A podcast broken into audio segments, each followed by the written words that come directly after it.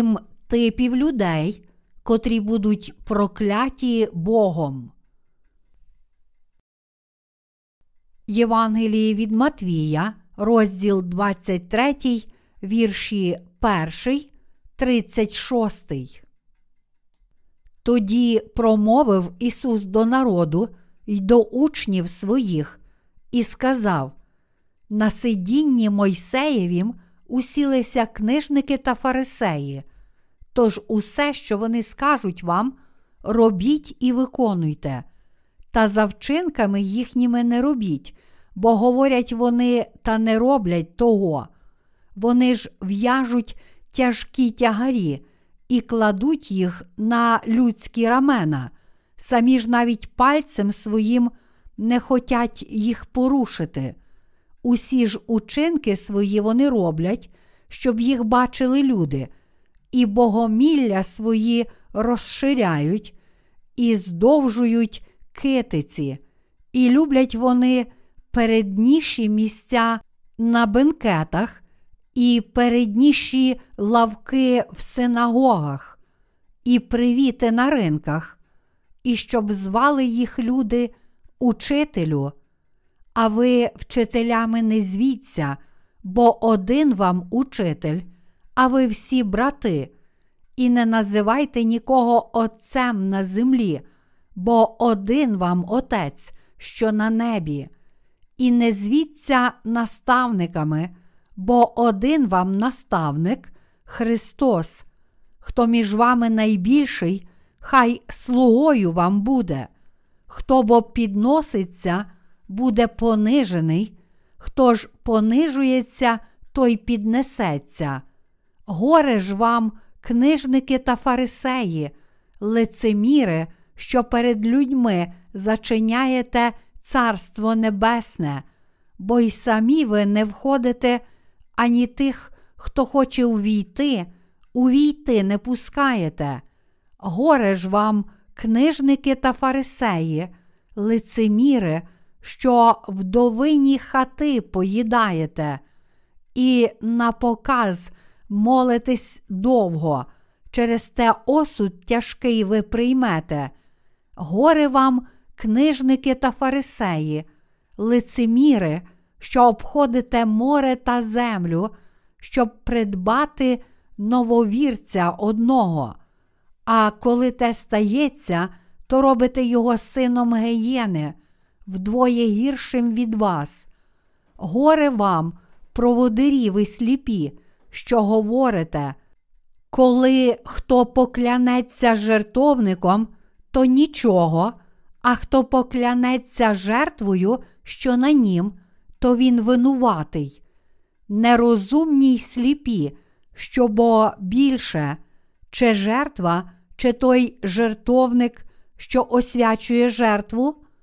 Отож, хто клянеться жертовником, клянеться ним та всіма, що на ньому, і хто храмом клянеться, клянеться ним та тим, хто живе в нім, і хто небом клянеться, клянеться Божим престолом і тим, хто на ньому сидить.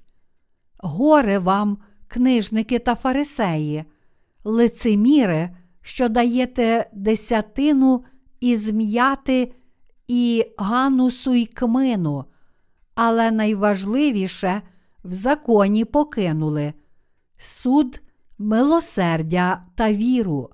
Це треба робити і того не кидати.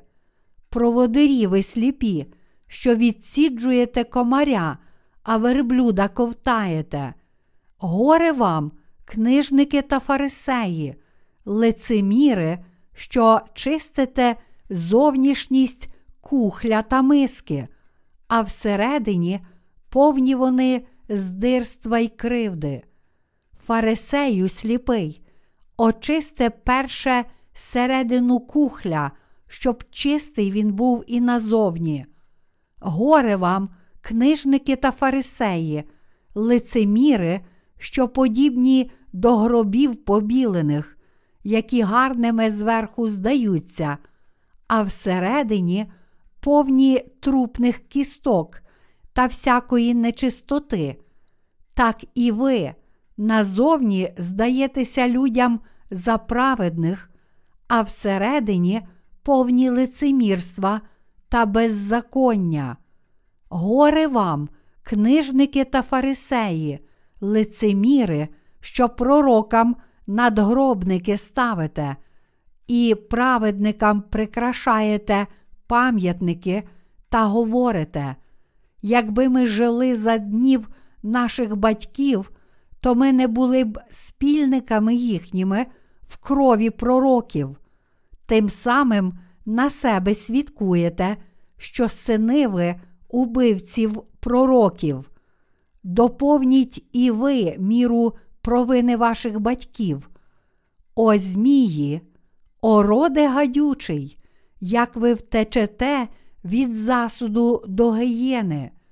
І ось тому посилаю до вас я пророків, і мудрих, і книжників, частину їх ви повбиваєте та розіпнете, а частину їх ви бичуватимете в синагогах своїх, і будете гнати з міста до міста, щоб спала на вас уся праведна кров, що пролита була на землі, від крови Авеля праведного, аж до крови Захарія, Варахієвого сина, що ви замордували його між храмом і жертовником. По правді кажу вам, оце все спаде на рід цей.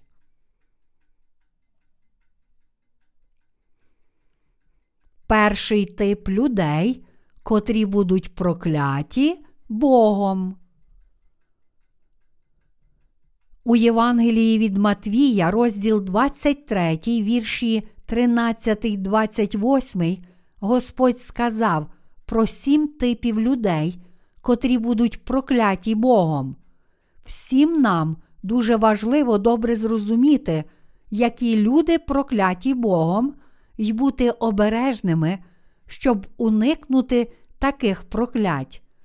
Хто належить до першого типу людей, на котрих Бог виллє свій гнів? Ісус сказав у Євангелії від Матвія, розділ 23, вірш 13. Горе ж вам, книжники та фарисеї, лицеміри, що перед людьми зачиняєте Царство Небесне, бо й самі ви не входите, ані тих, хто хоче увійти, увійти не пускаєте. У Біблії написано, що Божі прокляття впадуть на тих, чия віра схожа на віру книжників і фарисеїв. Це ті, котрі прикидаються, що вірять у Божу праведність, хоч не знають її. Саме такі люди, чия віра лицемірна, будуть прокляті Богом. Ці люди впали в лицемірну віру, тому що не вірять у Боже Слово праведності, як у дійсну правду спасіння. Бог покарає лицемірів, котрі не вірять у Його праведність, а лише прикидаються, що вірять. Докоряючи провідникам релігій, таким як фарисеї, Господь сказав: Перед людьми зачиняєте Царство Небесне, бо й самі ви не входите, ані тих, хто хоче увійти, увійти не пускаєте. Тут Ісус сказав, що до першого типу людей, котрі будуть прокляті Богом, належать ті, котрі закривають перед іншими Царство Небесне. Саме тому, що ці люди не вірять у Слово Боже, вони засуджені, як ті, котрі закривають браму неба, незважаючи на те, що Бог дозволив усім людям отримати відпущення гріхів, знайшовши і повіривши в Євангеліє води та духа, декотрі люди створюють різні перешкоди, щоб не дозволити Євангелію проповідуватися. за це вони отримають Божі прокляття. Такі нещасні люди перешкоджають і заважають повірити в Євангеліє води та духа тим шукачам правди, котрі прагнуть пізнати Його, хоч тепер безліч людей може зустріти це правдиве Євангеліє через друковані книжки про Євангеліє чи їхні електронні версії, котрі ми розповсюджуємо, або через святих, котрі народилися перед ними. Ці люди протистоять свідкам Євангелія води та духа, тому що вважають, що лише кров Ісуса на Христі складає дійсне спасіння. Саме тому вони постійно намагаються не дозволити іншим повірити в це правдиве Євангеліє. Проте сьогодні більшість християн каже, що хрещення Ісуса від Івана Хрестителя, про котре зрозуміло написано в Новому Завіті, не має взагалі нічого спільного з нашим спасінням. Але що в Біблії Господь сказав про Євангеліє води та духа? Перший лист Петра, розділ 3, вірш 21 каже: Того образ хрещення не тілесної нечистоти позбуття, але обітниця Богові доброго сумління спасає тепер і нас. Та все ж це хрещення, котре Ісус прийняв від Івана Хрестителя, є абсолютною правдою, котра підкреслює те, що сам Христос забрав наші гріхи. Проте тих, котрі справді знають цю беззаперечну правду спасіння, сьогодні дуже мало, тоді як тих, котрі ігнорують цю дивовижну правду спасіння, Євангеліє води та духа, дуже багато. Адже ці християни вже забруднилися фальшивим Євангелієм, і тому, навіть маючи можливість зустріти правдиве Євангеліє води та духа, вони насправді не вірять у нього. Всі ці люди непохитно намагаються обдурити власне сумління і навіть Бога. Сьогодні християни обов'язково повинні усвідомити, що хрещення, котре Ісус прийняв від Івана Хрестителя, є правдою, що через це хрещення Ісус раз і назавжди взяв на себе не лише їхні гріхи, але й усі гріхи світу. Спочатку, натрапивши на слово Євангелія води та духа, декотрі люди можуть побачити лише Його слово закону. Отож їм здається, що воно лише викриває їхні гріхи. Як наслідок, вони не усвідомлюють, що Євангеліє води та духа це біблійне Євангеліє. Причиною цього є те, що їхні духовні очі все ще закриті, адже вони ще не отримали прощення гріхів. Оскільки фальшиве Євангеліє закриває їхні духовні очі, вони лише втупилися у свої власні гріхи, а перебуваючи в полоні того упередженого переконання, що єдиним способом вирішення проблеми цих гріхів є молитви покаяння, вони не можуть звільнитися від своєї духовної сліпоти. З поміж сьогоднішніх християн, ті, котрі все ще вірять, що лише кров Ісуса на Христі складає правду дійсного спасіння, є духовно сліпі. Через свою віру лише в кров на Христі вони перебувають у полоні гріхів. Саме тому вони не можуть одягтися в благодать дійсного спасіння через хрещення Ісуса від Івана Хрестителя і кров, котру Він пролив на Христі. Люди отримують цю благодать дійсного спасіння, коли вірять у правду, що Ісус раз і назавжди взяв на себе гріхи світу, прийшовши на цю землю та прийнявши хрещення від Івана Хрестителя. Божа благодать це правда спасіння, об'явлена в Євангелії води та духа. Благодать спасіння, котру Ісус подарував нам, міститься лише в Його хрещенні від Івана Хрестителя і в Його крові на Христі. А тому кожен, хто не вірить у це правдиве Євангеліє, води та духа, отримає жахливе покарання за гріхи, оскільки він вчинив надзвичайно важкий гріх перед Богом. Отож ті, котрі ігнорують хрещення Ісуса від Івана Хрестителя і Його кров на Христі, врешті-решт кидають свої власні душі до пекла. Зрештою, закривши браму неба, не лише вони самі не можуть туди увійти, але також не дозволяють іншим піти до неба.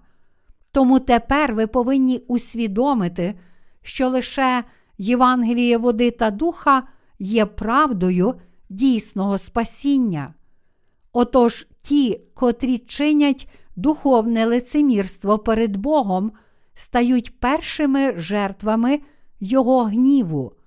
Вони не вірять у Боже Євангеліє, тобто в Євангеліє води та духа, а натомість вірять, що лише Євангеліє крові на Христі є дійсним Євангелієм, отож все ще перебувають під тінню гріха. Крім того, вони поєднали сили з безліччю людей, котрі мають їхню віру, і разом протистоять людям Божим, отож будуть прокляті навіть більше. Але незважаючи на це, вони все ще кажуть, що вірять в Ісуса як свого Спасителя, тому вони будуть ще жорстокіше покарані Богом за їхні гріхи лицемірства. Такі люди будуть строго засуджені Богом за їхні гріхи. І з точки зору духовності, саме ці люди є підлими єретиками перед Богом. Однак, незважаючи на це, багато християнських провідників не має зеленого поняття, що Євангеліє води та духа, котре Бог дав людству, є детальною правдою спасіння, та все ж марно стверджують, що вірять в Бога. Вони не хочуть повірити в це Євангеліє правди, тому що воно відрізняється від Євангелія, про котре вони дізналися від панівного християнства. Тим уривком, де Ісус сказав, людина повинна народитися знову з води та духа, вони навчають, що вода тут означає Слово Боже. Але перший лист Петра, розділ 3, вірші 20, 21, зрозуміло каже, що також прообразом води, котра тепер спасає нас, є хрещення Ісуса. Вони не можуть звільнитися від усіх гріхів світу саме тому, що відкидають хрещення, котре Ісус прийняв від Івана Хрестителя, кажучи, що для них воно нічого не означає. Тому Бог судитиме їх за їхні гріхи, котрі вони чинять проти нього. Саме через це помилкове розуміння вони перетворилися на єретиків перед Богом. У Біблії написано, що правдивою вірою спасіння є віра в Ісуса Христа, котрий прийшов водою, кров'ю і духом. Це просто очевидно. Вода, кров і дух, об'явлені в Біблії, разом складають одну правду спасіння, котре походить із Божого плану. Перший лист Івана, розділ 5, вірші 5, 8 каже нам, що Ісус прийшов водою, кров'ю і духом, та що ці три єдині, триєдиний Бог, у котрого ми віримо, тобто Бог Отець, Ісус Христос і Дух Святий, виконали свій план спасіння в Ісусі Христі. Син Божий прийшов на цю землю, а прийнявши хрещення від Івана Хрестителя, Він раз і назавжди взяв на себе всі гріхи світу. В такий спосіб, узявши на свої плечі всі гріхи цього світу через хрещення від Івана Хрестителя, згодом Господь був розп'ятий і помер, воскрес із мертвих і таким чином став Спасителем всіх грішників. Навіть у цю мить Він спасає тих, котрі вірять у Євангеліє води та духа. Вся правда спасіння, котре Господь дав людству, міститься в Євангелії води та духа. Це Євангеліє води та духа є радісною новиною про дійсне спасіння, котре врятувало весь людський рід від гріхів цього світу. Євангеліє води та духа це єдине Євангеліє правди, записане в Біблії. Проте сьогодні більшість християн вірить лише в кров Ісуса на Христі. Саме тому я так засмучуюся. Насправді, якщо хтось хоче отримати прощення гріхів, то він повинен повірити як у хрещення Ісуса, так і в Його кров на Христі. То чи справді марною є віра лише в кров Ісуса на Христі? Так, ви ніколи не зможете отримати прощення гріхів такою вірою. Для того, щоб отримати спасіння від усіх гріхів, ви повинні цілим серцем повірити як у хрещення Ісуса від Івана Хрестителя, так і в Його спокутну смерть, об'явлену на Христі. Християни, котрі не хочуть ані пізнати цього Євангелія правди, ані повірити в нього, не можуть уникнути Божого покарання. Отож ті, котрі не вірять у Євангеліє води та духа, навіть вже почувши його, повинні усвідомити, що тепер вони самі протистоять Євангелію Божої праведності. Вони чинять важкий гріх, не лише відкидаючи Євангеліє води та духа, але також перешкоджаючи іншим, котрі інакше повірили б у це правдиве Євангеліє. Отож Бог не має жодного вибору, окрім як судити таких людей, оскільки Він є праведним Богом, котрий справедливо карає кожного, хто має гріх у серці. То чи ви можете дозволити собі бути такою людиною, котру Бог судитиме за її гріхи? Якщо Господь спас нас від усіх наших гріхів Євангелієм води та духа, то як же можете ви не вірити в це Євангеліє, як у дійсне Євангеліє правди? Хоч сьогоднішні християнські провідники заперечують те, що дане Господом Євангеліє води та духа є дійсною правдою спасіння, якщо і в новому, і в старому завітах Біблія каже, що це Євангеліє насправді є дійсною правдою, то це справді так.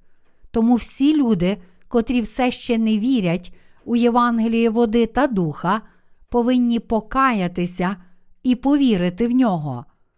Правда Євангелія води та духа не є чимсь неістотним, що не має жодного значення для вашого спасіння, незалежно від того, чи ви хочете цілим серцем повірити в нього чи ні. Зовсім ні. Ця правда Євангелія води та духа є цілком необхідною правдою котру всі люди мусять вірити, щоб здобути спасіння. Кожна людина здобуває спасіння лише якщо вірить у правду Євангелія, води та духа.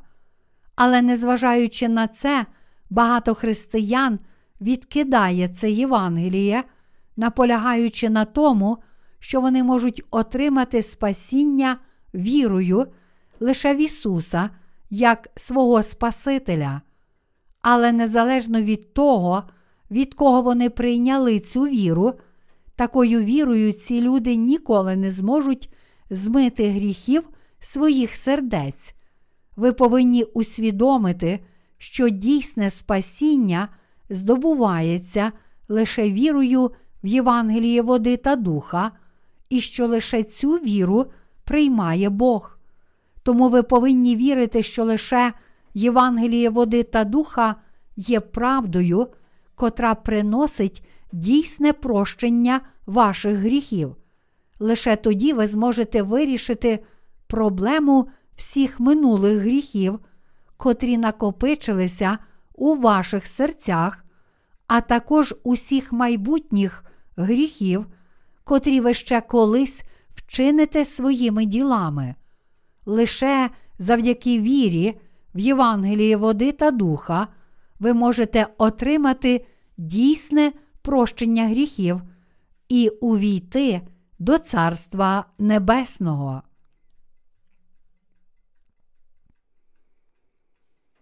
Другий тип людей, котрі будуть прокляті Богом. Хто належить до другого типу людей, проклятих Богом? Євангелії від Матвія, розділ 23, вірш 15 каже нам: Горе вам, книжники та фарисеї, лицеміри, що обходите море та землю, щоб придбати нововірця одного. А коли те стається, то робите його сином Геєнни, вдвоє гіршим від вас. Біблія знову каже, що лицеміри будуть прокляті Богом. Фарисеї були духовними лицемірами, вони лише зовні прикидалися, що вірять. Як і вони, сьогоднішні християни також вірять лише в кров на Христі, замість вірити в слово Євангелія, води та духа. Всі ці люди є духовними лицемірами перед Богом. Ці люди отримають від Бога жахливе прокляття. Та все ж тепер у християнських спільнотах саме такі люди успішні, а також вельми шановані, і все це в ім'я Ісуса.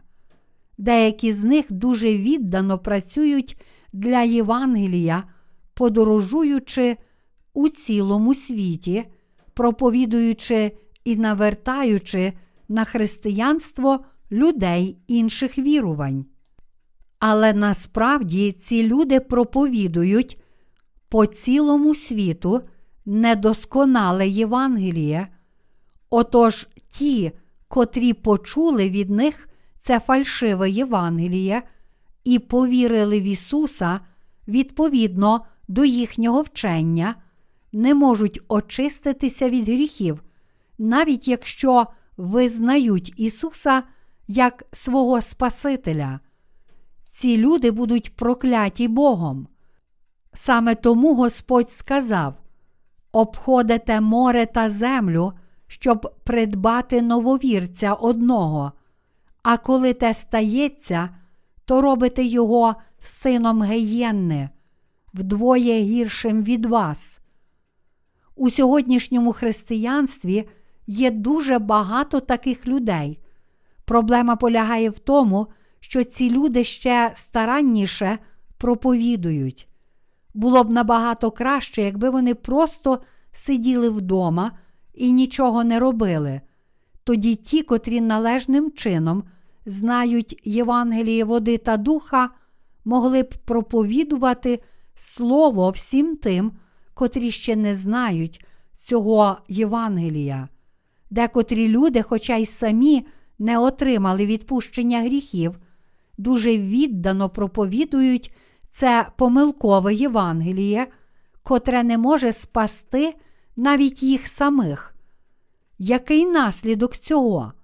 Вони, зрештою, перетворюють інших на таких самих грішників, як і вони самі, заражених законницькою вірою, змушуючи їх відійти ще далі від віри в Євангеліє, води та духа. То які ж наслідки віри сьогоднішніх християн? Християни від початку вірять в Ісуса без належного розуміння правди Євангелія, води та духа. Отож вони роблять безліч людей дітьми пекла, вдвічі гіршими від них самих. Тому сьогодні майже всі так звані добрі християни не можуть очиститися від своїх гріхів, адже не знають Євангелія води та духа належним чином. Тому ті, котрі до сьогодні вірили в Ісуса без належного розуміння Євангелія, води та духа, повинні якнайшвидше навернутися, спочатку отримати прощення гріхів, пізнавши і повіривши в Євангеліє правди, а потім проповідувати це правдиве Євангеліє. Саме до цього Бог так старанно закликає їх.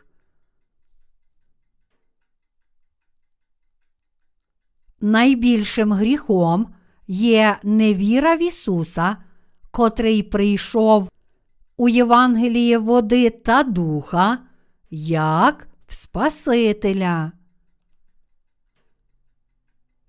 З тими, котрі все ще навіть не почали вірити в Ісуса як свого Спасителя, все гаразд, оскільки вони мають можливість повірити в правду Євангелія води та духа.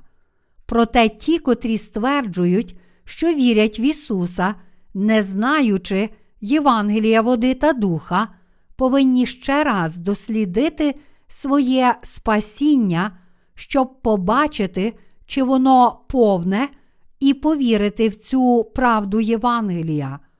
Ці християни-грішники також можуть отримати спасіння, якщо зустрінуть посланих Богом місіонерів, адже вони зможуть належним чином пізнати Євангеліє води та духа і повірити в нього. Проте ті люди в сьогоднішньому християнстві, котрі не знають і не вірять у правильне Євангеліє спасіння, тобто в Євангеліє води та духа, хоча й стверджують, що вірять в Ісуса як свого Спасителя, мають багато духовних проблем.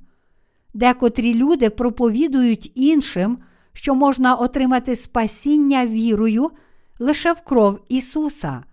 Але дійсність така, що вони самі не мають належного знання Євангелія води та духа. Ви повинні усвідомити, що така віра дуже помилкова. На тих, в чиїх серцях все ще залишаються гріхи, хоч вони вірять в Ісуса як свого Спасителя, впаде жахливий гнів Божий. Яке це Євангеліє води та духа, котре Бог дав нам? Воно проголошує, що Ісус спас нас від усіх гріхів світу хрещенням, котре Він прийняв від Івана Хрестителя і кров'ю, котру пролив на Христі, коли прийшов на цю землю. То чому ж люди не вірять у Євангеліє води та духа своїми серцями? Прийнявши хрещення від Івана Хрестителя, Ісус узяв на себе наші гріхи, а проливши свою кров на Христі, Він витерпів весь засуд за наші гріхи. Таким чином, Він спас нас від гріхів і смерті. То як же може хтось так нерозумно йти за тими, котрі проповідують лише кров на Христі? Такі нерозумні люди не усвідомлюють того, що Євангеліє води та духа є правдою досконалого спасіння. Сьогодні серед тих, котрі вірять в Ісуса як свого Спасителя, є люди, котрі не вірять у Євангеліє води та духа, хоча й знають, що будуть прокляті Богом. Адже перед Його лицем єретиками є саме ці люди.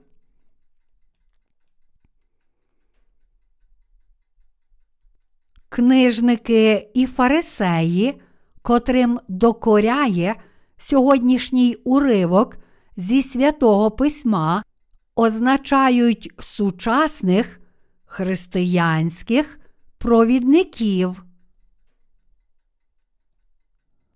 Так звані провідники в християнських спільнотах мають обов'язок правильно вести своїх послідовників. Цей обов'язок дуже важливий. Якщо вони віддано виконуватимуть цей обов'язок, то отримають від Бога багато винагород. Але якщо не зроблять цього, то їхні покарання будуть значно більші, ніж винагороди. Саме тому Біблія каже: небагато хто ставайте, брати мої, учителями, знавши, що більший осуд приймемо. Лист Якова, розділ 3, вірш 1. Хоч у кожній церкві є багато християнських провідників, більшість із них не знає Євангелія води та духа. Отож вони навчають своїх послідовників власного духовного лицемірства. Вони не лише не здатні справді визнати правду Євангелія води та духа і його свідків, але що гірше, насправді перешкоджають тим, котрі намагаються проголошувати це Євангеліє. Хоч сьогоднішні християни неправильно розуміють Євангеліє води та духа, якщо їх навчатимуть ті, котрі належним чином знають це Євангеліє правди, то тоді вони зможуть прийти до правильної віри і здобути спасіння. Зустрівшись із народженим знову свідком та почувши слово, кожен християнин-грішник може зрозуміти. Ага, весь цей час я не знав Євангелія води та духа і вірив лише в кров на Христі. Я знав лише напів Євангелія. Якщо ця людина такий спосіб навернеться і повірить у Євангеліє води та духа як у правду спасіння, то вона здобуде досконале спасіння. Проте так звані християнські провідники не лише не усвідомили того, що Євангеліє води та духа це правда спасіння, але що гірше, вони першими прагнуть не дозволити, щоб це Євангеліє правди проповідувалося. Проблема полягає в тому, що вони навмисно відмовляються повірити в Євангеліє води та духа. Перш ніж приходить це правдиве Євангеліє через свою недоречну впертість, вони чіпляються за власну гордість. Вони схожі на Єровоама перед Богом, отож мусять навернутися від такої помилкової віри і покаятися, інакше ж будуть прокляті Богом. Ісус сказав, що такі люди обходять море та землю, щоб придбати нововірця одного, а коли те стається, вони роблять його сином геєнни, вдвоє гіршим від себе. Тому, оскільки насправді сьогоднішні місіонери не знають Євангелія води та духа, вони чинять ті самі гріхи, що й фальшиві пророки Старого Завіту. Ці люди грішать перед Богом саме тому, що не знають правди Євангелія води та духа, подорожуючи по цілій землі та придбавши віруючого, вони роблять його сином гієнни, вдвоє гіршим від себе. Але проблема в тому, що такі люди є не тільки в Кореї, але й по цілому світу. Сьогодні навіть так звані євангельські християни належним чином не знають правди Євангелія води та духа, отож вони вірять лише в кров на Христі, як у правду спасіння. Багато з всесвітньо відомих місіонерів не знає Євангелія води та духа, але тим не менше вони стверджують, що проповідують Євангеліє, котре дає відпущення гріхів і робить всіх людей праведними. Ось ким є провідники євангельських християн. Вони помилково вважають, що вже отримали прощення гріхів вірою в кров на Христі. Це означає, що вони зводять своїх власних прихожан з правильної дороги. Я вважаю таких людей нерозумними. Кажу це не через свої власні заслуги, але тому, що такої віри не схвалюють в Божому царстві. Ці люди хваляться, що лише вони мають впевненість у спасінні.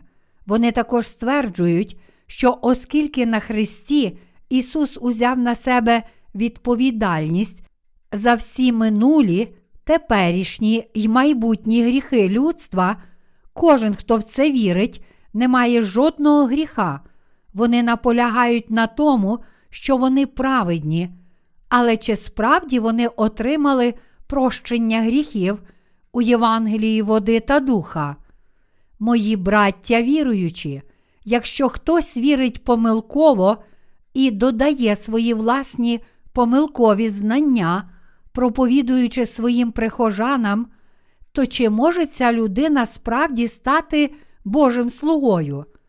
Якщо ви навчаєтеся від тих, котрі проповідують лише кров на Христі, і вірите відповідно до їхнього вчення, то ніколи не зможете здобути спасіння, хоч скільки будете навчатися.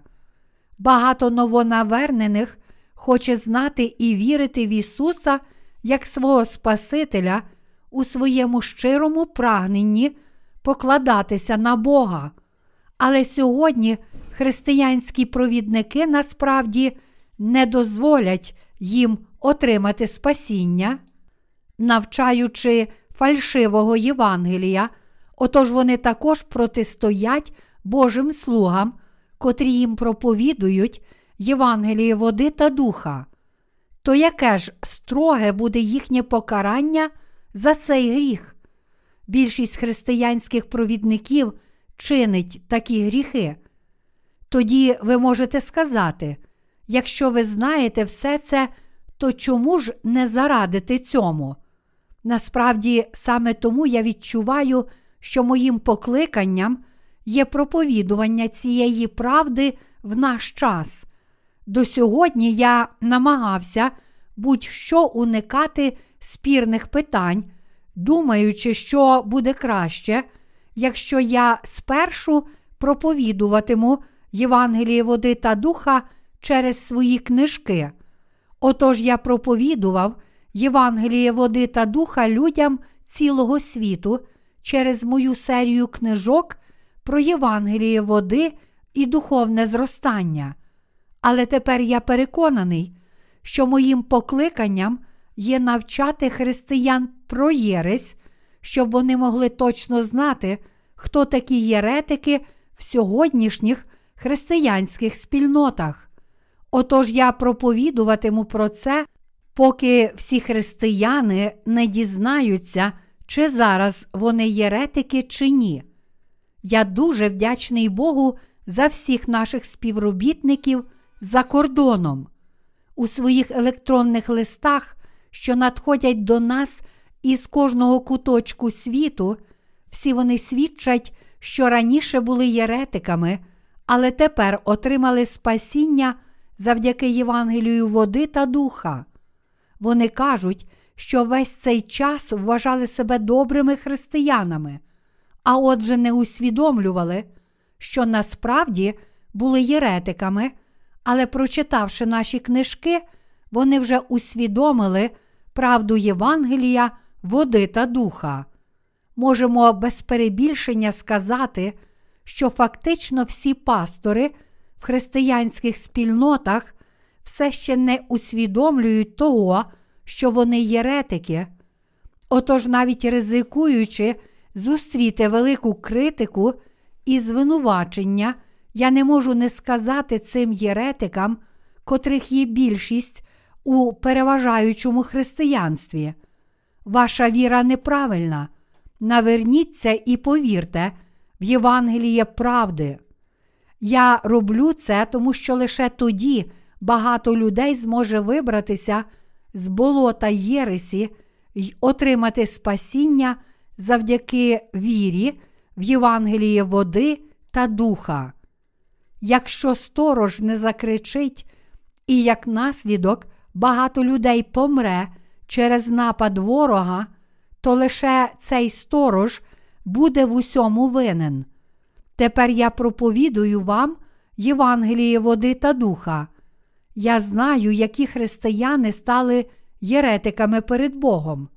Я знаю, хто є єретиком перед Ним і буде проклятий Богом. Саме тому я повинен проповідувати вам цю правду. Хто буде проклятий Богом? Кожен, хто став єретиком, перед Богом буде проклятий. Те, що єретики будуть прокляті Богом, означає, що вони будуть засуджені за їхні гріхи. Яке покарання вони тоді отримають? Засуджені за їхні гріхи, вони будуть вкинуті у вічний вогонь пекла і вічно страждатимуть. Іншими словами, вони будуть так покарані, що Бог назавжди відречеться від них і ненавидітиме їх. Саме тому зараз я проповідую це слово правди, щоб спасти їх від горя, котре на них чекає. Господь робить віруючих у Євангеліє води та духа Божими дітьми, тому що Він є Богом правди. Інакше кажучи, Ісус це сам Бог, отож Він обов'язково виконає все відповідно до Його слова обітниці. Він обов'язково судитиме сьогоднішніх християн, котрі мають єретичну віру. Ми покликані стати Божими посланцями, отож, як посередники, намагаємося примирити людей з Богом. Тому я прошу вас дивитися на нас з цієї точки зору. Зараз ми проповідуємо Євангеліє води та духа і навчаємо про єресь, щоб спасти людей.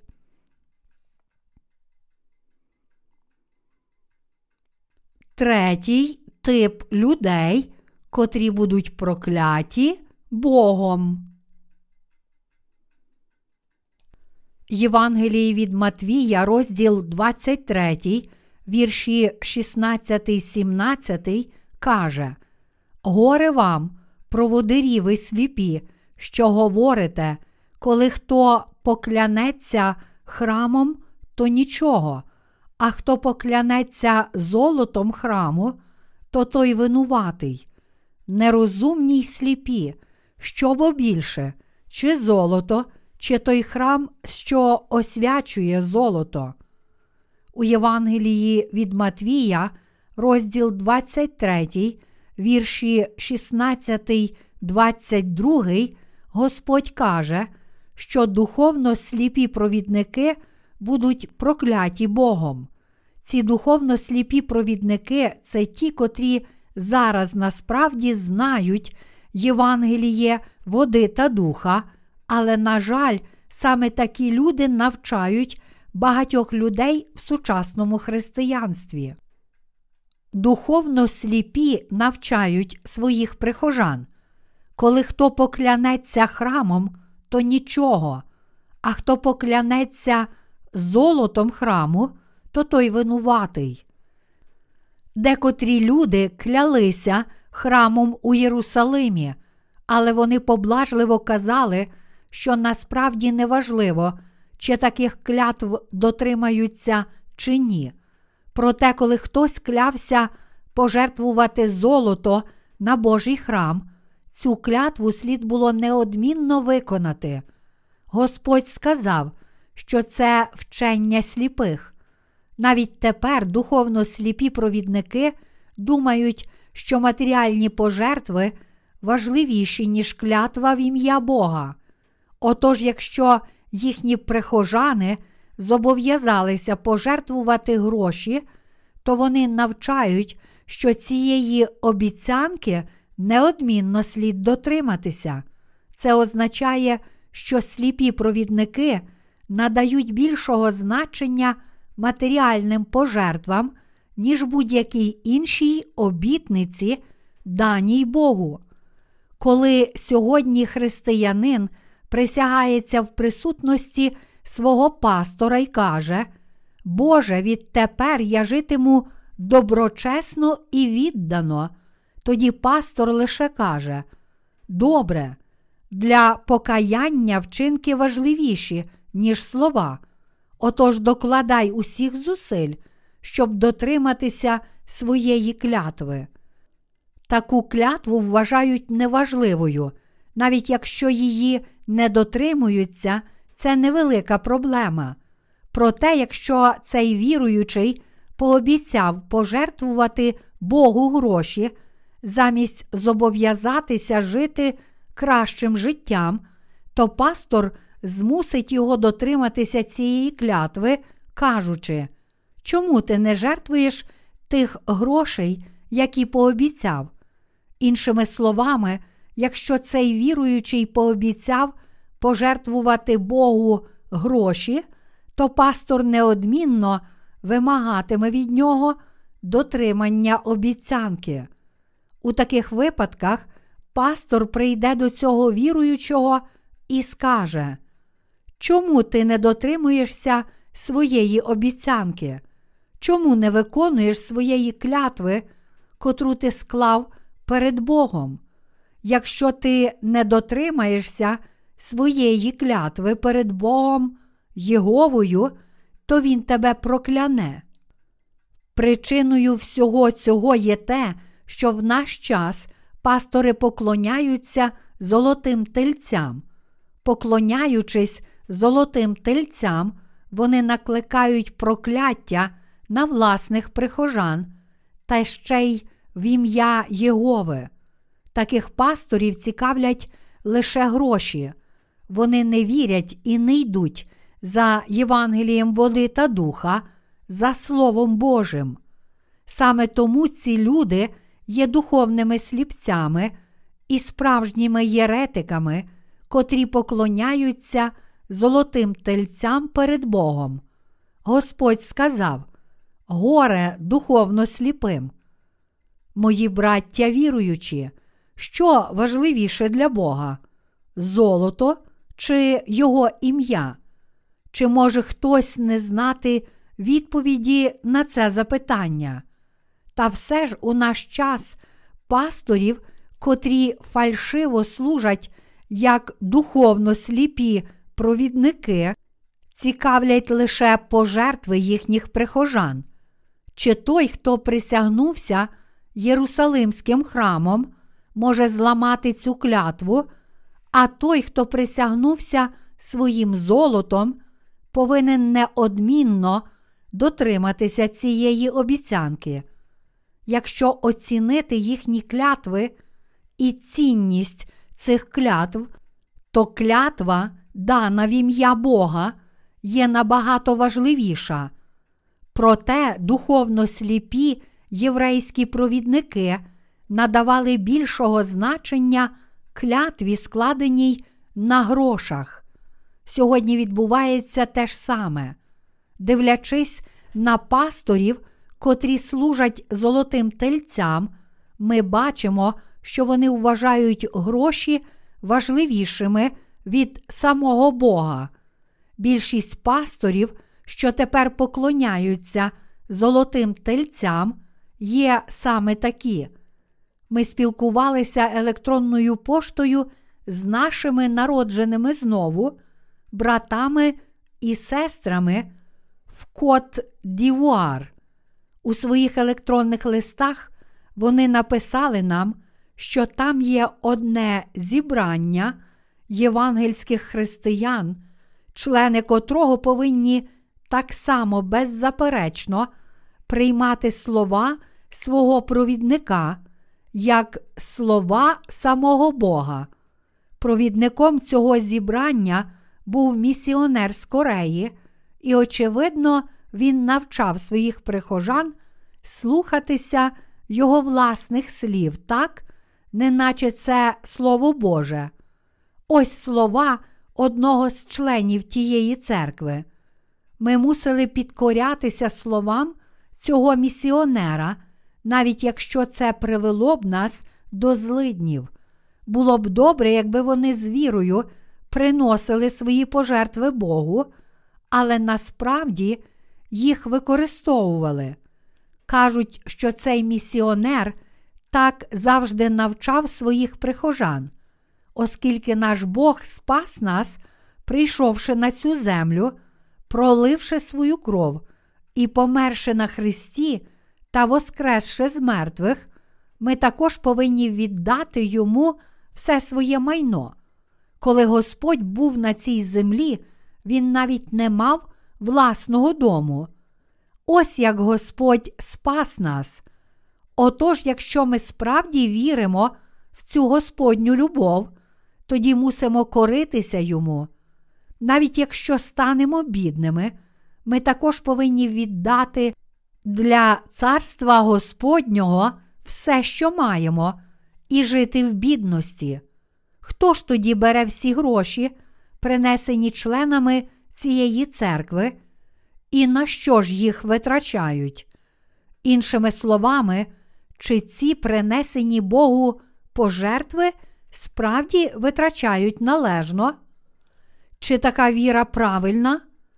Цей місіонер грішить, коли призиває ім'я Ісуса лише для того, щоб відібрати гроші у своїх прихожан і виманити в них пожертви такими фальшивими проповідями.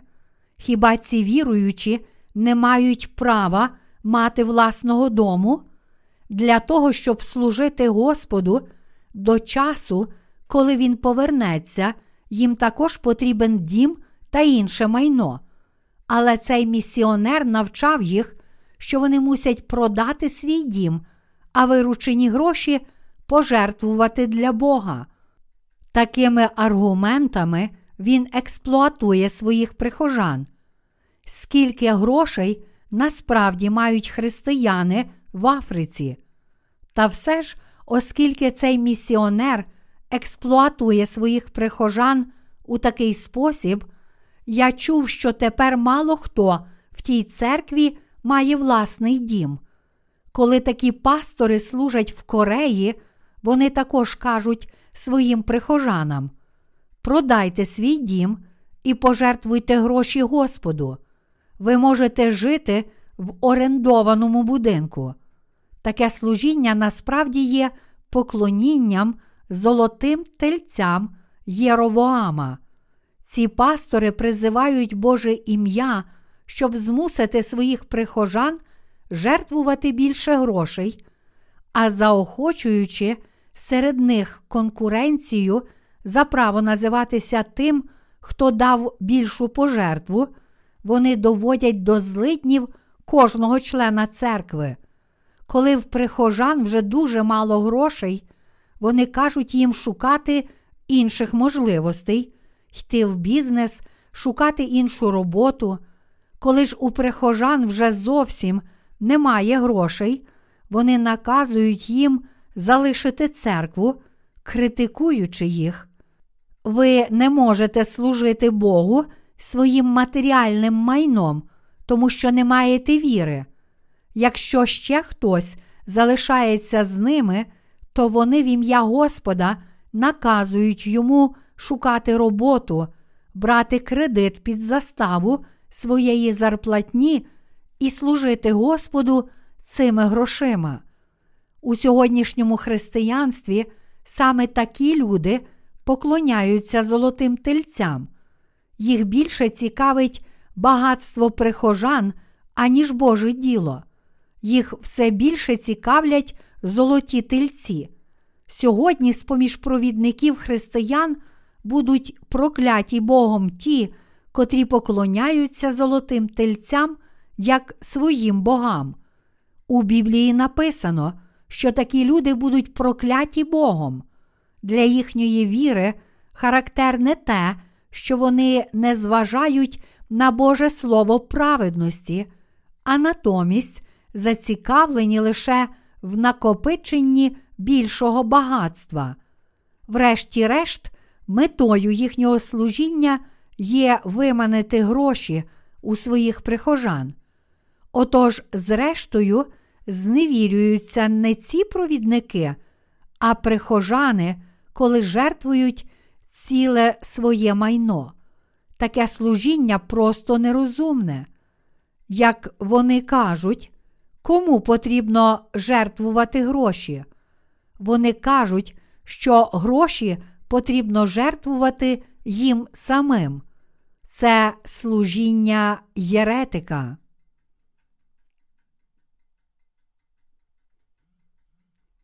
Що було б, якби вони мали таку ж віру, як і ми, віруючи в Євангеліє води та духа? Ті, котрі належним чином служать перед Богом, навчали б своїх прихожан. Я хочу, щоб усі ви якомога більше служили Євангелію води та духа. А для того, щоб служити цьому Євангелію, ви повинні радше присвятити Господу своє серце, тіло і розум, ніж жертвувати своє матеріальне майно. Тому служіння цьому Євангелію, води та духа слід виконувати з вірою. Отож, щоб досягти цієї мети, об'єднаємо свої зусилля і присвятімо свою енергію проповідуванню Євангелія води та духа. Перед Богом такі вірування і вчення знаходяться в цілком іншому вимірі, ніж визискування прихожан, хоч нам справді належить давати пожертви для служіння Євангелію води та духа, якби ми віддали всі свої гроші, то не мали б засобів для існування. Ось чому ви повинні жертвувати те, що можете, і саме тому вам слід радше думати про Господнє діло та служити йому, присвячуючи Богу своє тіло, серце, час і думки, аніж віддавати все своє майно. Але що кажуть своїм прихожанам ті пастори, котрі прагнуть лише грошей? Вони наказують їм навіть продати власний дім за поруку їхнього виживання, щоб давати пожертви. Отож, зрештою, прихожани залишаються ні з чим і покидають церкву. Ось чому ці пастори такі злі.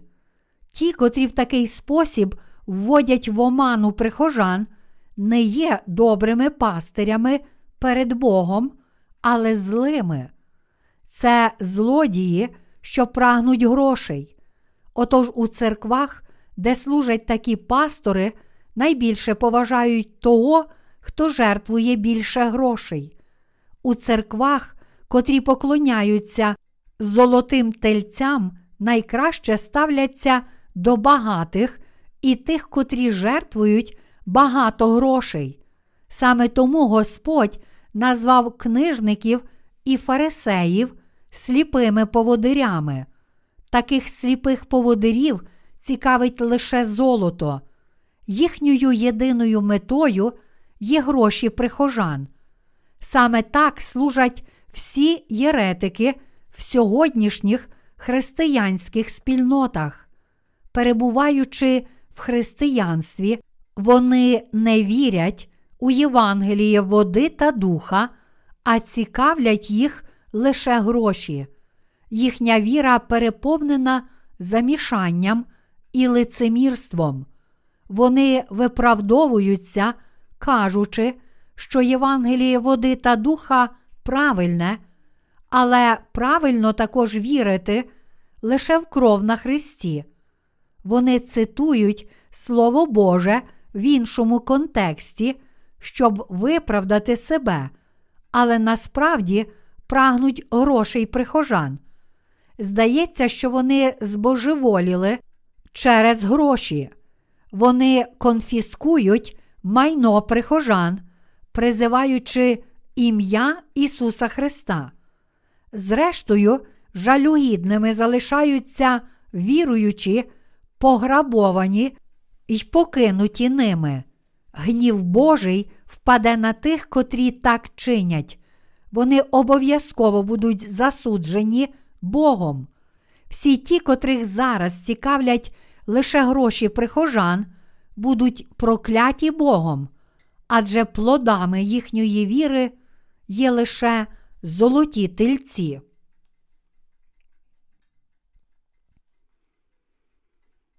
Четвертий тип людей, котрі будуть прокляті Богом. Ісус сказав: Горе вам, книжники та фарисеї, лицеміри, що даєте десятину із м'яти і ганусу й кмину, але найважливіше в законі покинули суд милосердя та віру. Це треба робити і того не кидати. Поводирі ви сліпі, що відсіджуєте комаря, а верблюда ковтаєте. Матвія, розділ 23, вірші 23, 24. Подібно як і третій, четвертий тип людей, котрі будуть прокляті Богом, це книжники й фарисеї, котрі поводяться лицемірно. Ці люди давали десятину зм'яти кропу і кмину, але нехтували важливіші питання закону, такі як справедливість, милосердя і віра. Це означає, що до четвертого типу проклятих людей належать ті, котрі мають законницьку віру. Ці люди не вірять у Слово Боже так, як написано. Вони надають більшого значення власним релігійним ритуалам і доктринам своїх церков, аніж Слову Божому. Вони також живуть життям віри, котра підкреслює лише людську етику і мораль. Відкидаючи Євангеліє води та духа, вони радше покладаються на доктрини власних церков, аніж на Боже Слово. Вони живуть життям віри, керуючись лише тим, як інші віруючі можуть їх сприйняти. Віра в Слово Боже не така вже й важлива для них. Для них важливе лише схвалення інших віруючих. Дивлячись на таких релігійних лідерів і християн, котрих вони навчають, ми бачимо, що вони дуже майстерно прикидаються праведними. Коли хтось вперше приходить до церкви, вони навчають його, що потрібно жертвувати десятину, давати подячні пожертви, віддано дотримуватися Дня Господнього, а тоді навчають його, що він мусить стати етично й морально вихованим християнином, доброчесною людиною, щоб його хвалили навіть люди цього світу. Проте Господь каже, що такі люди, котрих не цікавить Божа праведність і котрі трактують християнство лише як релігію, що навчає людської етики і моралі, будуть прокляті Богом. У тому, що людина жертвує Богу такі речі, як десятина, кріп і м'ята, немає нічого неправильного. Хоч це просто очевидно, що ми повинні служити Богу, даючи десятину, жертвуючи свої зусилля й інші речі, ми не повинні покидати своєї віри в Євангеліє води та духа, котре є Божою праведністю. Іншими словами, оскільки Бог дав нам Євангеліє води та духа зі своєї любові до нас, а Його праведність міститься в цьому Євангелії, ми не повинні лише виконувати свої формальні ритуали і обов'язки перед Богом, такі як десятина й праця, нехтуючи нашою вірою цю правду і благословенням служіння цьому Євангелію. Ті, котрі так чинять, насправді не зважають на Божу праведність, а також не служать їй. Ми ніколи не повинні покидати своєї віри в слово правди, в те, що своєю вірою в Євангеліє води та духа ми отримали спасіння, вічне життя і прощення гріхів. У те, що завдяки цій вірі ми стали однією сім'єю, і в те, що ми підемо в Царство Небесне. Наприклад, чи давати Богу десятину це щось погане? Ні, Бог наказав нам робити також і це. Отож наш Господь каже, це треба робити і того не кидати. Але хіба ми, народжені знову, приносимо Богу лише десяту частину? Ті, котрі вірять у Євангеліє води та духа, приносять десять із десяти. Десятина з того, що вони мають, це ніщо. Врешті-решт, хіба ми не присвятили Господу цілого свого життя? Подібно як Біблія каже, праведний житиме вірою, до римлян, розділ 1, вірш 17, ми цілком віримо в Бога і служимо йому цілим своїм життям. Але проблема полягає в тому, що християни-законники підкреслюють лише формальні ритуали поклоніння й етичні вірування відповідно до християнських доктрин, адже не знають Євангелія води та духа й не вірять у нього. Вони запитують, чому людина повинна вірити в Євангеліє води та духа. Іншими словами, для них це Євангеліє води та духа неважливе. Що тоді Бог каже їм? Він каже, що вони не праві, вони не думають, що Божа праведність важлива. Вони надають більшого значення своїй власній праведності, аніж праведності Божій. Отож для них важливе те, що вони зробили і пожертвували для Бога. Іншими словами, вони вірять в релігію, котру самі придумали. Для них важливо встановити власну праведність перед Богом. Для них не важлива Божа праведність, котру Ісус Христос виконав для нас, людей, прийнявши хрещення від Івана Хрестителя і проливши свою кров на Христі.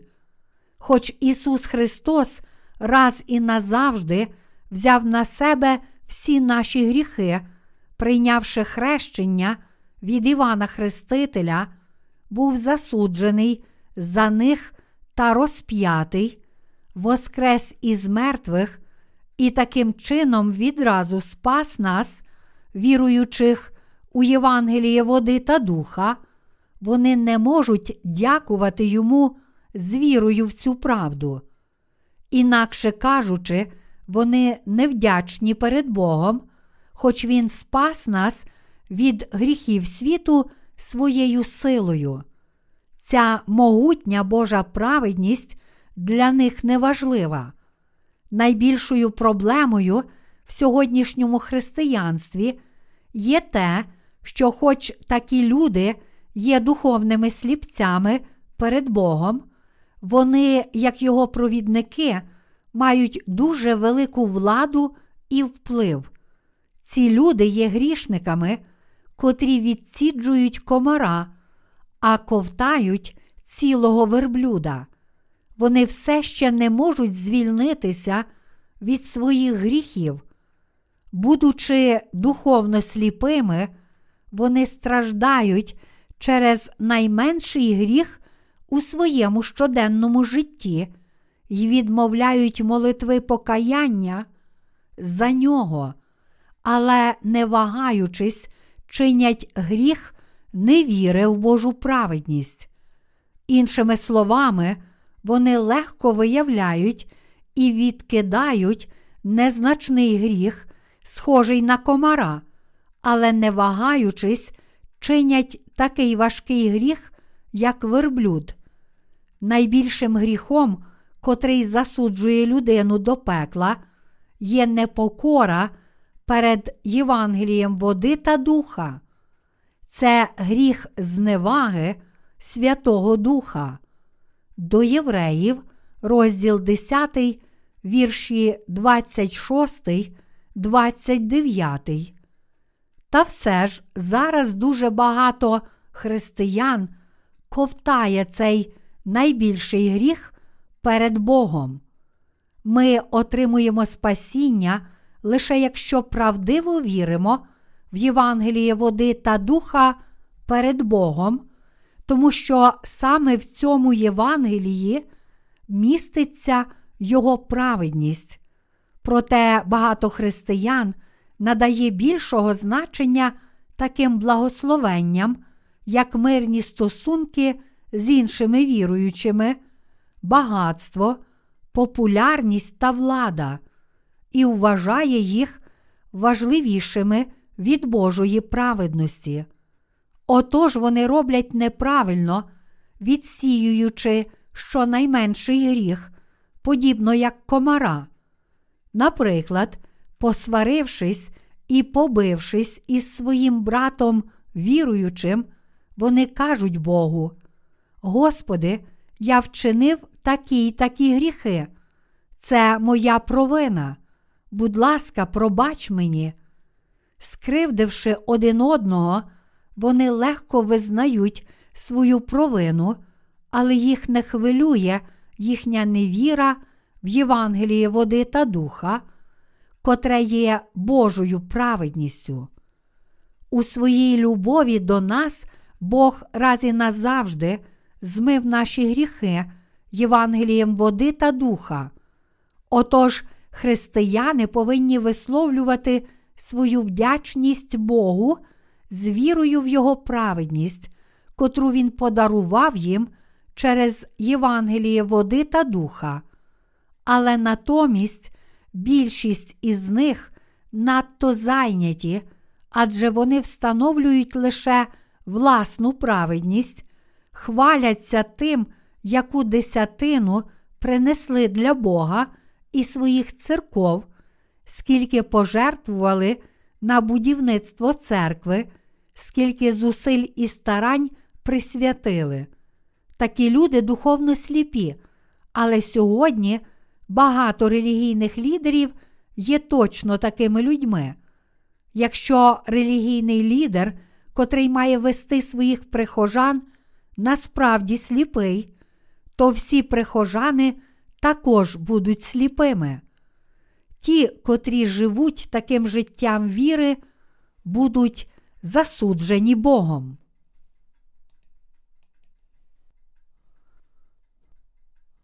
П'ятий тип людей, котрі будуть прокляті Богом. Ісус сказав: Горе вам, книжники та фарисеї, лицеміри, що чистите зовнішність кухля та миски, а всередині повні вони здирства й кривди. Фарисею сліпий, очисте перше середину кухля, щоб чистий він був і назовні. Матвія, розділ 23, вірші 25, 26. Іншими словами, Господь сказав, що, хоча в сьогоднішніх християнських спільнотах єретики, котрі поклоняються золотим тельцям, ззовні намагаються здаватися чистими, у своїх серцях вони повні здирства й кривди. Серця фарисеїв переповнені здирством і кривдою, але ззовні вони прикидаються бездоганно чистими. Вони завжди гордяться собою, кажучи, Я живу праведним життям. Проте насправді вони намагаються обдурити себе, своїх прихожан і навіть Бога.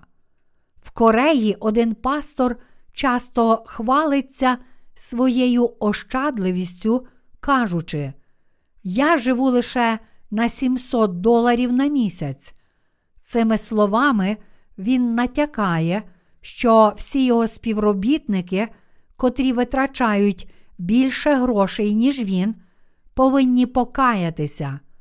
Отож він просто каже, що його молодші співробітники повинні бути ощадливіші, а оскільки він сам з такою ощадливістю служить Господу, його слід поважати. Хто цей пастор? Це відомий провідник Євангельської церкви, котрого знає більшість людей. Я почув про це від однієї сестри, котра колись ходила до нашої церкви, але потім перейшла до церкви цього пастора. Колись ця сестра провідала мене і сказала: той пастор, провідник моєї церкви, каже, що витрачає лише 700 доларів на місяць. Він навіть не бере з собою грошей, коли подорожує. Але він каже, що коли молиться, Бог одразу дає йому все необхідне. Ось як він пояснює те, що Бог дає йому все необхідне під час поїздок. Він заходить в автобус без грошей і зустрічає там одну з своїх прихожан, а вона не тільки віддає пасторові своє місце, але й дає достатньо грошей для його подорожі. Отож цей пастор стверджує, що куди б він не пішов, Бог дбає про всі його фінансові потреби, якщо він молиться Богу, а отже йому достатньо 700 доларів на місяць, щоб вижити. Отож тепер його прихожани навіть не сумніваються в тому, що він витрачає лише 700 доларів на місяць.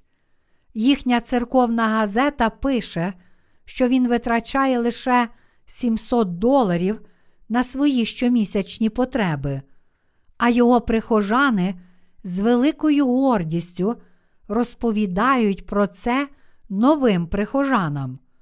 Отож підлеглі йому пастори помилково вважають, головний пастор нашої церкви є такою духовною людиною. Духовні не лише його голос і зовнішність, але й щоденне життя. Він витрачає лише 700 доларів на свої щомісячні потреби. Він навіть не бере з собою грошей, коли подорожує. Коли він молиться, Бог одразу дає йому все необхідне. Але хіба прихожани цього пастора не оплатили його подорожі? Хіба важливі лише ті гроші, що в його кишені, а гроші його прихожан не мають значення? Насправді, кожного разу, коли такий пастор відвідує одну з церков свого віросповідання, ця церква оплачує всі його витрати, а також дає йому велику винагороду. Це просто шахрайство, коли такий пастор каже, що йому вистачає лише 700 доларів на щомісячні потреби, тоді як насправді він витрачає багато грошей інших людей. Хіба ж не абсурдна логіка цієї людини? Саме таким людям Господь сказав: чистите зовнішність кухля та миски, а всередині повні вони здирства й кривди. Цей пастор також має багато платіжних і кредитних карток. Він за ніщо отримує щомісяця щонайменше мільйон доларів готівкою, оскільки всі його дочірні церкви намагаються перевершити одна одну, посилаючи все більше пожертв головній церкві. Якби він витратив усі ці гроші для Євангелія і справді скоротив свої особисті витрати так, що витрачав би лише 700 доларів на місяць, то його дійсно можна було б назвати гідним пошани слугою Божим. Але насправді все зовсім не так, тому він не більше, ніж шахрай. Такі люди, як він, є лише лицемірними книжниками й фарисеями, про котрих каже Біблія.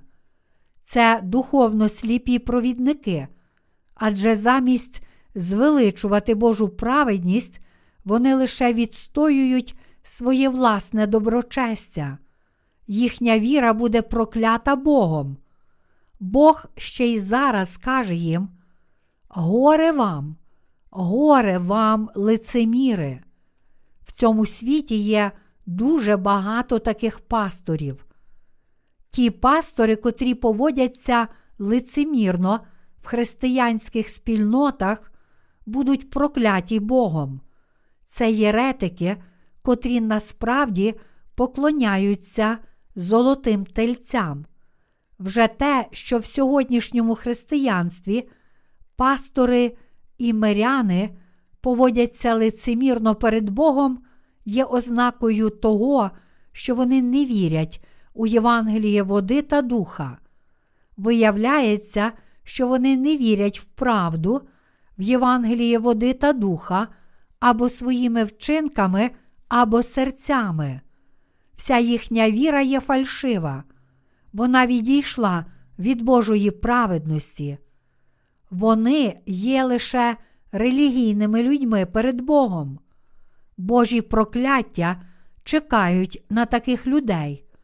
Бог сказав таким лицемірам: духовно сліпий фарисею, очисти спершу те, що всередині, а тоді ззовні будеш чистий.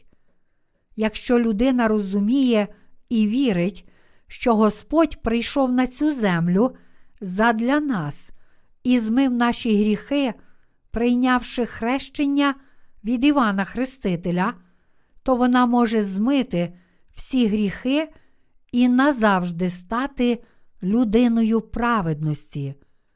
Коли ми отримуємо прощення гріхів завдяки вірі цілого серця в Євангеліє води та духа, ми очищуємося також усередині. Господь каже, що спершу, очистившись всередині, ми будемо чистими також іззовні. Що трапляється, коли ви очищуєтеся всередині. Хоч ви недосконалі, якщо вірите в Євангеліє води та духа, то починаєте завжди служити Господу і отримуєте Його благословення у своєму житті. Життя служіння Божій праведності справді вартісне. Якщо ми не віримо в Євангеліє води та духа цілим серцем, то незалежно від того, як багато або мало Божих діл виконуємо, наші серця завжди будуть тягнутися до світу і забруднюватися. У сьогоднішніх християнських спільнотах ті, котрі прикидаються духовними лідерами, хоч не вірять у Євангеліє води та духа, дуже багато вимагають від своїх прихожан, але самі навіть пальцем не поворухнуть. Вони лише виманюють гроші у своїх прихожан і будують величезні церкви. Більшість пасторів не може сказати своїм прихожанам жодного слова про правду відпущення гріхів, тобто про Євангеліє води та духа, та все ж вони називають себе провідниками своїх церков. Вони лише завжди кажуть своїм послідовникам вірити тільки в кров Ісуса, наполягаючи на тому, щоб їхні прихожани відмовляли в молитви покаяння, вони лише навчають християнських доктрин, кажучи, ви вірите в Ісуса як свого Спасителя, отож ви були вибрані ще до створення світу. Тому ви належите до Божих людей, а Бог схвалює вашу віру. Ви вже отримали від Ісуса Христа благословення Спасіння. Але щоб отримати ще більше благословень, ви повинні пожертвувати ще більше грошей на свою церкву. Ось основний зміст проповідей, що виголошують лицемірні єретики, котрі поклоняються золотим тельцям. Саме так проповідують духовно сліпі провідники сучасного християнства.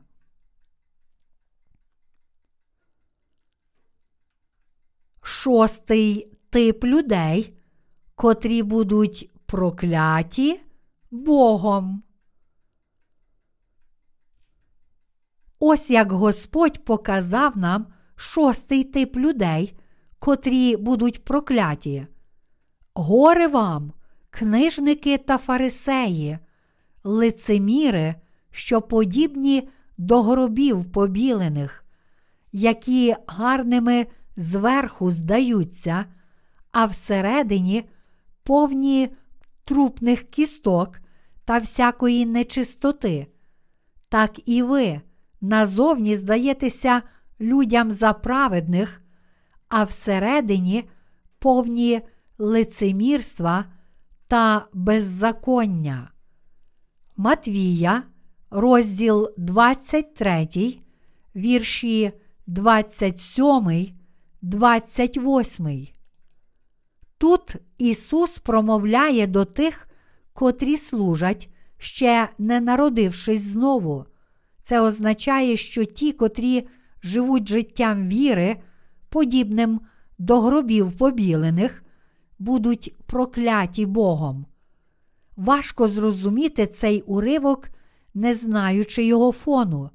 В Кореї могили роблять із землі. Зверху на корейських могилах стоять круглі земляні насипи.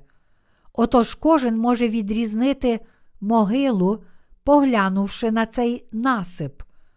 Але поховальні звичаї ізраїльтян були зовсім інші.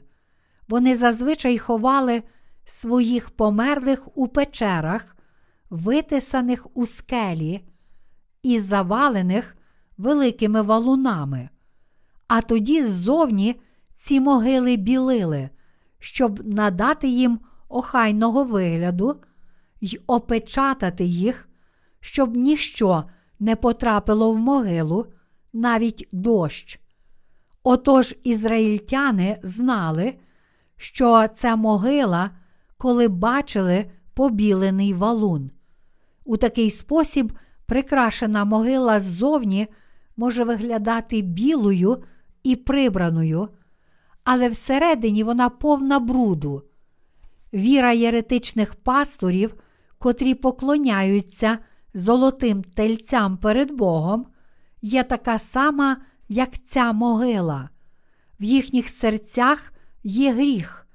У серцях християн, котрих тепер навчають ці єретичні пастори, котрі поклоняються золотим тельцям, також є гріх.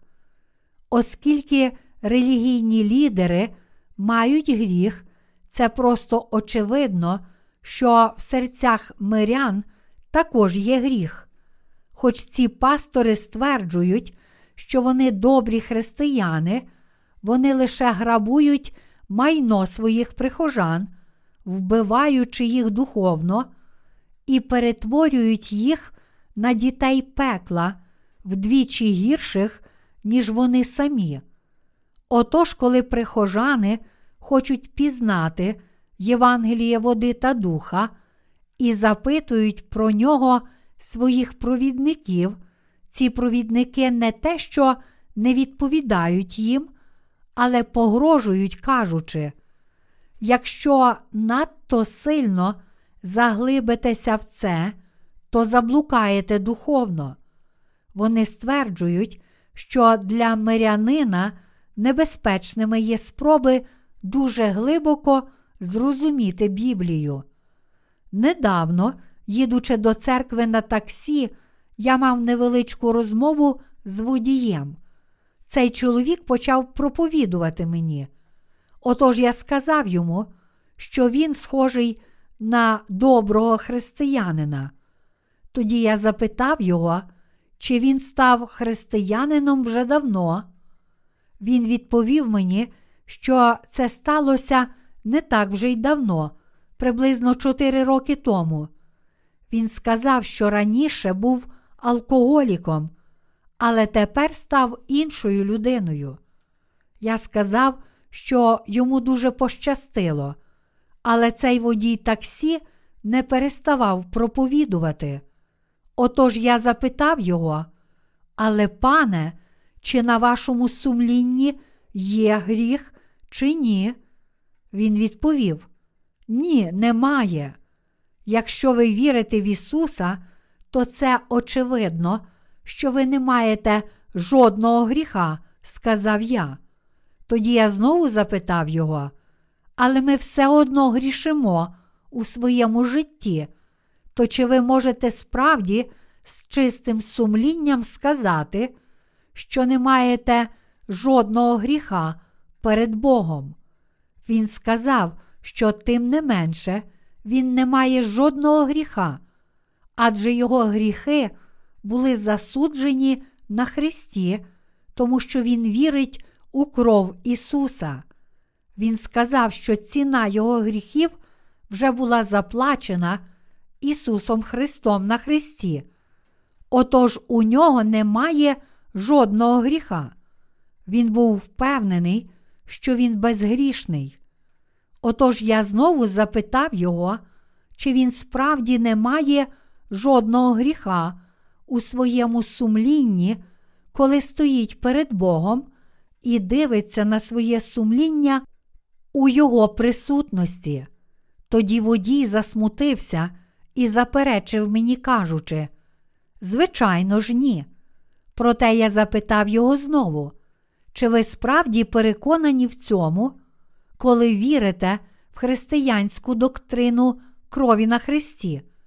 Ви можете мати таке переконання, але чи ви справді впевнені, що ніщо вже не непокоїть вашого сумління? Я поставив йому це запитання, тому що без віри в Євангелії води та духа ніхто не може стверджувати, що він безгрішний і має чисте сумління. Ті, котрі знають Євангеліє води та духа і справді вірять в нього, не можуть мати жодного гріха у своєму сумлінні, адже правда Євангелія, води та духа врятувала нас від гріхів і звільнила нас, і тому в нашому сумлінні немає жодного гріха. Коли чинимо гріх, ми почуваємося погано у своєму сумлінні. Але оскільки Господь змив наші гріхи і спас нас Євангелієм води та духа, завдяки вірі в цю правду, ми можемо сміливо сказати, що не маємо жодного гріха. Але коли я запитав цього водія таксі про його сумління, він так засмутився і розсердився, що якби я говорив далі, то він би втратив контроль. Отож я сказав йому: гаразд, припинімо розмову. Як би там не було, у вас добрі наміри. Не пийте, щасливої дороги і всього найкращого. Мені ледве вдалося його заспокоїти, а оскільки ми майже приїхали, я вийшов з таксі. Хоч цей чоловік сказав, що палко вірить в Ісуса, насправді він вірив у власні емоції. Отож, коли він свідчив мені про Ісуса, здавалося, що він справді вірить, але якщо стоятиме перед Богом один на один зі своїм сумлінням, то він не тільки згадає свої гріхи, але також нестерпно страждатиме через гріхи, записані в його серці, якщо не повірить у Євангелії води та духа. Саме тому Господь дав нам дійсне спасіння в Євангелії води та духа. Серед усіх християн, що живуть у цьому світі, ті, котрі вірять, що лише кров Ісуса на Христі є їхнім спасінням, напевно, мають гріх у своєму сумлінні, адже вони не мають правди Євангелія, води та духа. Хоч такі люди хваляться, що вони проповідники руху оновлення, а також кидають пити й палити, вони все одно залишаються грішниками. Чи те, що хтось кинув пити й курити, означає, що він належним чином вірить в Ісуса. Це не так важко зробити. Будь-хто може кинути пити і палити. Проте, якщо когось навчають лицемірні книжники й фарисеї, то він починає думати, що такі зовнішні зміни є ознакою того, що людина стає добрим християнином. Як наслідок, хоч зовні людина може здаватися праведною, всередині вона повна лицемірства і беззаконня. Її серце брудне, в ньому панують сатана і гріх. Багато пасторів сьогоднішнього християнства стало пасторами, тому що дало Богу неналежну клятву. Вони фальшиво присягнули Богу, що стануть пасторами, і саме через це тепер багато пасторів виконує це служіння, проте їхні серця все ще залишаються грішними, і вони служать як святі люди Божі, хоч їхні гріхи ще не очистилися. Ось чому ті, котрі стали пасторами, тому що поклялися це зробити, мають багато духовних проблем, а більшість із них служить помилково в рядах єретиків, не знаючи Євангелія води та духа. Якби ви все ще мали гріх у своїх серцях, але присягнули Богу, що станете пастором, то чи це було б правильно? Якщо перший камінь фундаменту закладений неправильно, то другий неминуче також ляже не так. Тому всі люди мусять спочатку отримати прощення гріхів завдяки вірі в Євангеліє води та духа.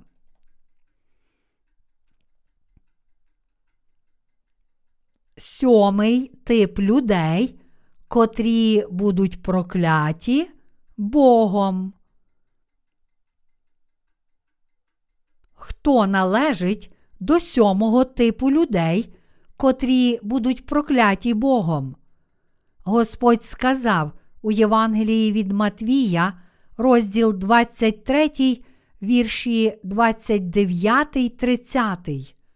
Горе вам, книжники та фарисеї, лицеміри, що пророкам надгробники ставите, і праведникам прикрашаєте пам'ятники та говорите, якби ми жили за днів наших батьків, то ми не були б спільниками їхніми в крові пророків.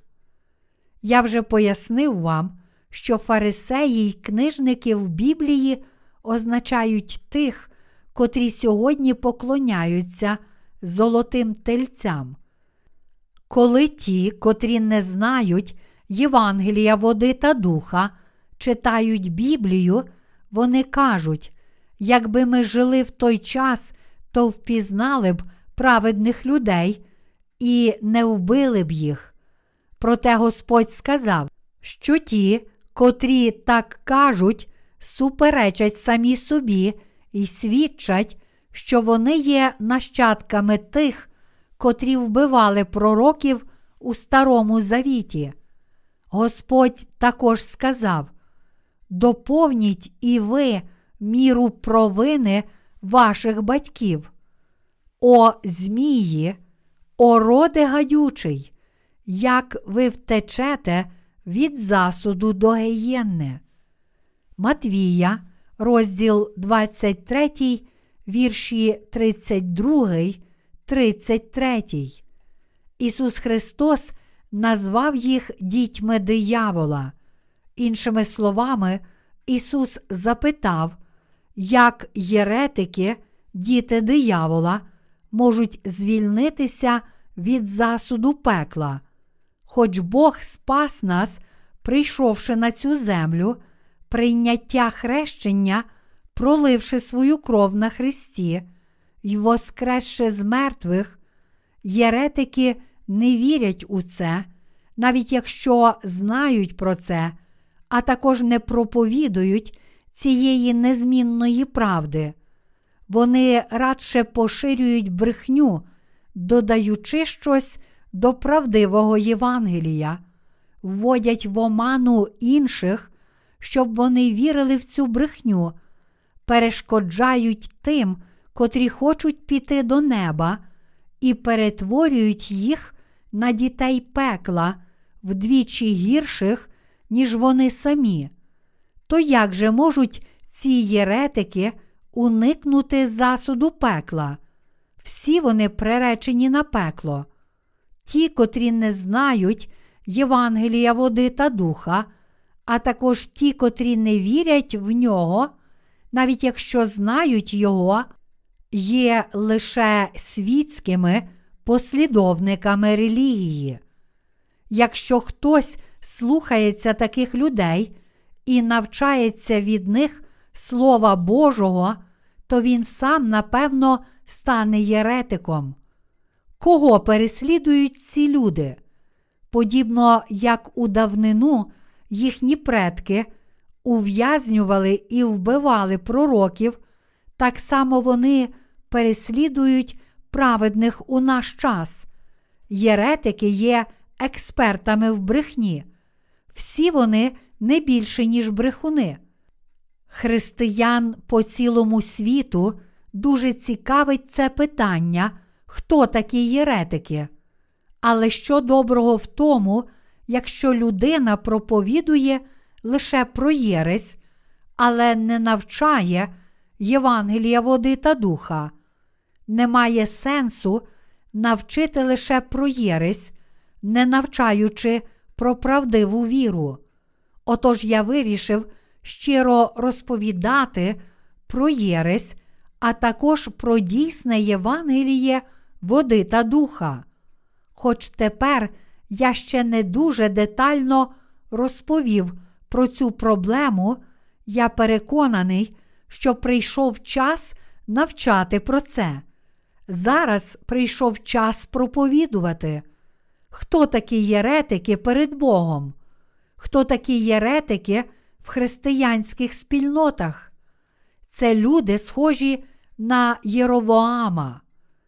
Ви повинні зрозуміти, яка це трагедія і прокляття, що християнство по цілому світу перетворилося на світську релігію.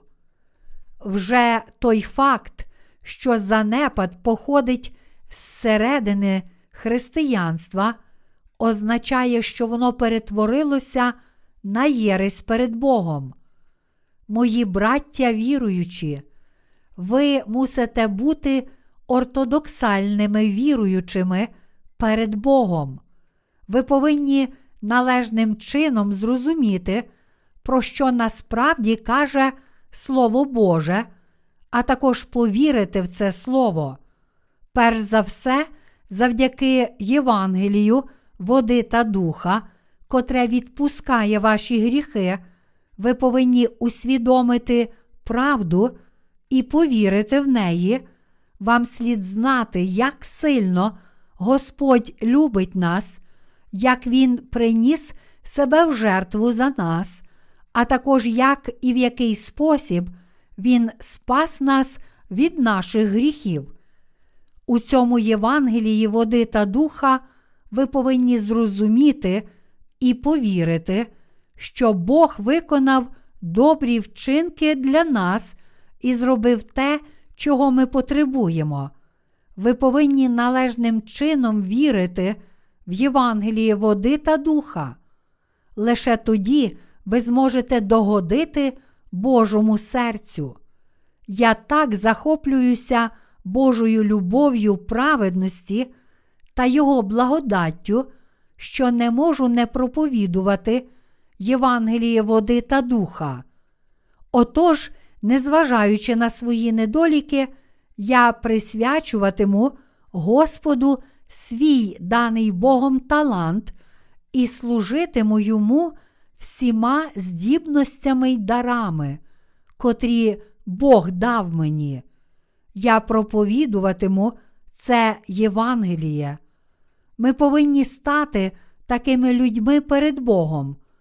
Проте сьогодні в християнських спільнотах є надто багато людей, котрі не народилися знову. І саме ці люди стали єретиками. В цьому світі є надто багато людей, котрі стали єретиками перед Богом, тому що вірять в Ісуса відповідно до власних доктрин, не знаючи Євангелія води та духа. В християнстві безліч людей перетворилося на єретиків, але незважаючи на це, вони навіть не усвідомлюють, що стали єретиками. Таким людям Господь каже: Я ніколи не знав вас, відійдіть від мене, хто чинить беззаконня. Матвія, розділ 7, вірш 23. Мої браття віруючі, я кажу все це і проповідую це слово саме для того, щоб закликати вас пізнати Євангеліє води та духа і навернутися до нього. Якщо єретики не повернуться до Божого Євангелія, води та духа, то вони загинуть. Немає значення, що ваші вчинки недосконалі, адже Бог так сильно нас любить, щоб справді справедливо і правильно спасти нас від усіх наших гріхів, Господь прийшов на цю землю, прийнявши тіло людини, узяв на себе наші гріхи, прийнявши хрещення, витерпів засуд за гріх розп'яттям і смертю, воскрес із мертвих і таким чином спас нас.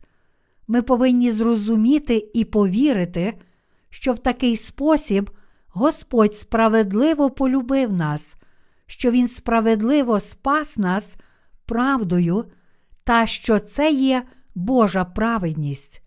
Розуміючи Євангеліє води та духа, ми повинні вірити і звеличувати Божу праведність, об'явлену в цьому Євангелії. Мусимо бути вдячними за Божу праведність у своїй вірі. Отож, чи ми самі, чи в натовпі, чи працюємо, чи спимо, чи не спимо, чи їмо, чи п'ємо, Господня любов повинна завжди царювати у наших з вами серцях. Ми повинні завжди дякувати Йому за Його любов, котра так цілковито, справедливо, правдиво і досконало спасла нас.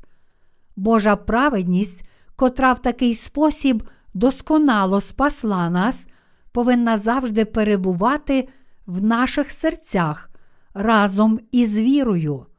Тоді всі проблеми в наших серцях будуть вирішені вірою. Вся неправедність зникне, наші гріхи будуть змиті, а наш бруд назавжди зникне. Ми станемо святими, наші помилки будуть виправлені, а наші прокляття скасовані. Ми отримаємо прощення гріхів, а всі наші провини, вчинені як думками, так і ділами, будуть відшкодовані, і ми повернемося до нормального життя. Тоді, завдяки своїй вірі, ми зрозуміємо, що Бог любить нас справедливо, безмежно й досконало, здобудемо спасіння вірою, станемо праведними і безгрішними перед Богом, увійдемо до Його царства і отримаємо Його благословення. Проте ті, котрі не народилися знову, тому що не вірять у Євангеліє води та духа, продовжують триматися власних вчинків, але вони не знають, що мають зробити, коли їхні вчинки стають неналежними. Вони не здатні вирішити проблеми своїх гріхів, тому їх постійно пригнічують духовні проблеми. А оскільки їхні серця нечисті, вони завжди бачать бруд інших людей. Вони і надалі виявляють свій бруд, але не можуть вирішити цієї проблеми, отож падають у болото своїх недоліків і загибелі, кажучи собі, у мені ще більше бруду, як порося, що впало в брудну воду, вони вовтузяться у своєму бруді, але їхні дні пораховані, і вони не можуть уникнути пекла. Сам наш Господь змив увесь бруд цього світу своєю правдою, а ця правда це Євангеліє води та духа. Наш Господь змив усі наші гріхи, тому ми повинні з вірою дякувати Господу, зрозумівши і повіривши в те, що Євангелієм води та духа Господь спас нас від наших гріхів так цілковито, досконало і справедливо, а також зробив нас своїми дітьми. Ми повинні відповісти взаємністю на Божу любов з вірою в Євангеліє води та духа. Хоч усі ми, наші брати і сестри, наші працівники і я сам такі недосконалі й маємо дуже багато недоліків, Бог досконало спас всіх нас від наших гріхів. Ми повинні дякувати Йому за це. Ми повинні стати такими людьми віри. Кожен християнин повинен якнайшвидше звільнитися від Єресі. Кожного разу, коли я зустрічаю Боже Слово і проповідую Його в такий спосіб, я дуже вдячний за Його досконалу любов і довершену благодать спасіння. Інколи мені дуже важко далі працювати, адже я виснажений цією працею, а моє тіло все більше втомлюється. Наші працівники також стомлені. Отож, щоб виконати Боже діло, я намагаюся систематизувати наші завдання. Працюючи систематично, ми можемо трудитися дуже ефективно і передбачити хід нашої праці. Кожен з нас може важко трудитися і метушитися наодинці, але це нічого не дасть. Тепер ми маємо деякий бізнес, щоб збільшити фонди нашої місії. Наприклад, зараз декілька наших пасторів і працівників мають швейні машини на маленькій фабриці. І хоч зараз цей наш бізнес ще дуже обмежений, в майбутньому ми розширимо фабрику і систематично запровадимо на ній масове виробництво. Інколи, виконуючи завдання, пов'язані з цим бізнесом, я так переймаюся своєю працею, що навіть не знаю, який сьогодні день, чи це вівторок, чи середа. Тепер я такий зайнятий, що цього ранку, прокинувшись у нашому центрі підготовки учнів Віндже, я подумав, що це мій дім. Ось який я тепер зайнятий. Хоч я такий донестями зайнятий незмінною й вічною правдою, котра ніколи не зникає з мого серця, залишається те, що Бог досконало спас мене Євангелієм води та духа, і я повинен пам'ятати про це у своєму серці. Тому ті, котрі вірять у Євангеліє води та духа, стають правдивими віруючими. Це не наші власні заслуги, але сам Бог робить нас правдивими віруючими. Саме тому я дуже вдячний Богу. Я сподіваюся і молюся, щоб усі християни вже зараз звільнилися від єретичної віри й могли правдиво дякувати Господу. Я молюся, щоб усі ті, котрі хочуть поклонятися Богу, дякували йому у Святому Дусі та в правді. Я щиро дякую нашому Господу. Я очікую, що всі люди на цій планеті повернуться до Євангелія води та духа. Ті, котрі стали слугами Господа, закликають вас до цього в Ісусі Христі. Амінь.